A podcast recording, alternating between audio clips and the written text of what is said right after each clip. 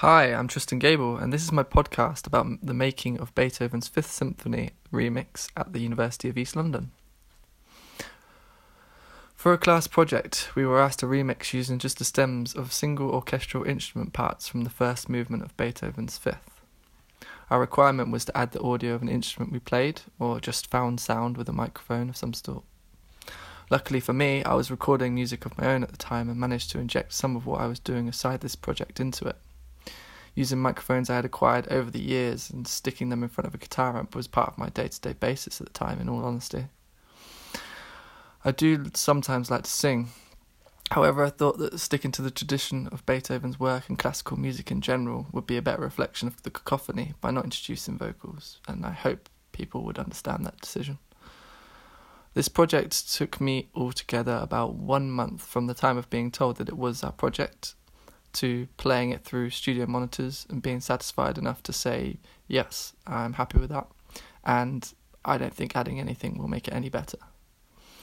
I worked on my own, um, only showing it to my brother once, who listened and said, yeah, I like it.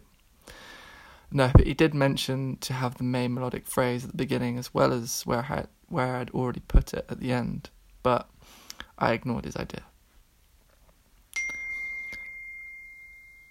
I approached it firstly without introducing any guitar, just the high pitched synth stabs that you hear at the beginning alongside the samples I had already picked up from the nice bunch my tutor had sent over. The first sample I chose were the strings. I chose them because it stirred something within me, and the others just didn't. That's all I can really say. Thinking about it now, the strings section um, it almost sounds like a feather falling to the ground. Maybe that day I felt pretty good, weightless, or or I was falling into the abyss. Who knows? But I chose it anyway, and that guided me through the rest of it.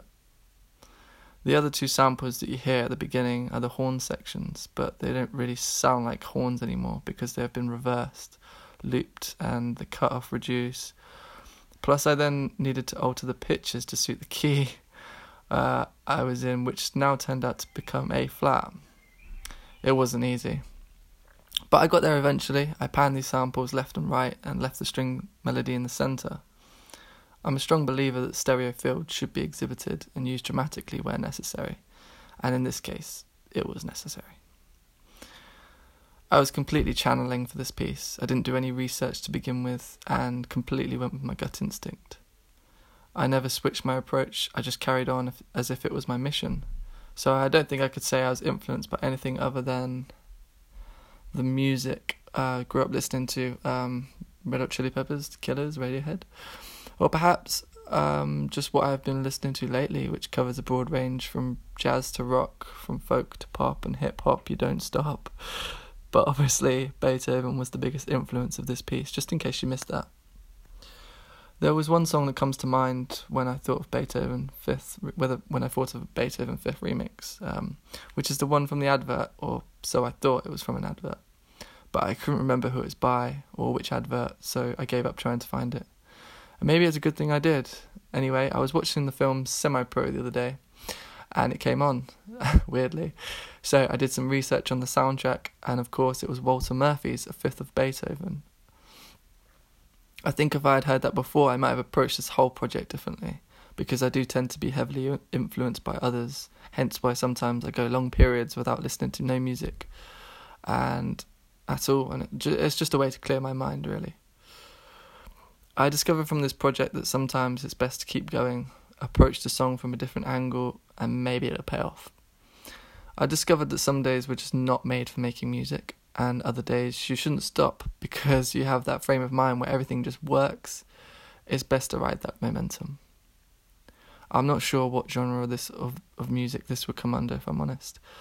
Electronic perhaps, but with other elements in there for sure. If there are any social and cultural importances to this piece, then I would have to mention that growing up I went through many periods of isolation and I can go into my own world a lot of the time. I think this piece reflects that quite a bit, and by that I mean to, that to me, it sounds kind of like a journey which I was just making up subconsciously. Culturally, I think it's important to understand that we can bring many cultures together in music, and that's why it's so beautiful uh, playing and creating it. Unfortunately, these times aren't we aren't quite able to collaborate with each other as much as one would like. But to have mixed guitar licks and chords with some of Beethoven's best ideas from 18th slash 19th century was for me extremely fun. In hindsight, this project probably wouldn't change. I probably wouldn't change much about the approach nor the final piece. It all came together quite nicely, and I didn't rush or drag it out in any way that felt irritable. Even in the last few weeks before having to hand it in, I was able to get the studio space thanks to my tutor and master it. Although I say master, what I really mean is that I mixed it until the mastering would be effective. M- mixing is very difficult. Uh, I guess it's personal preference, but you can never make a mix any better through mastering, which is what I learned from my tutors. I definitely spent more time mixing in that session.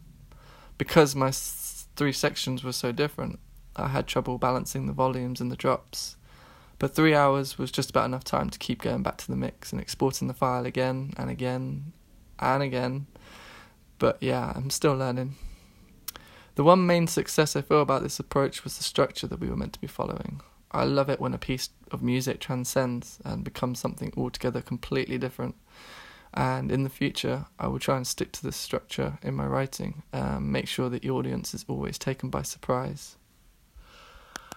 Thank you very much. This has been my podcast. I hope you enjoyed it. Um, see you again soon.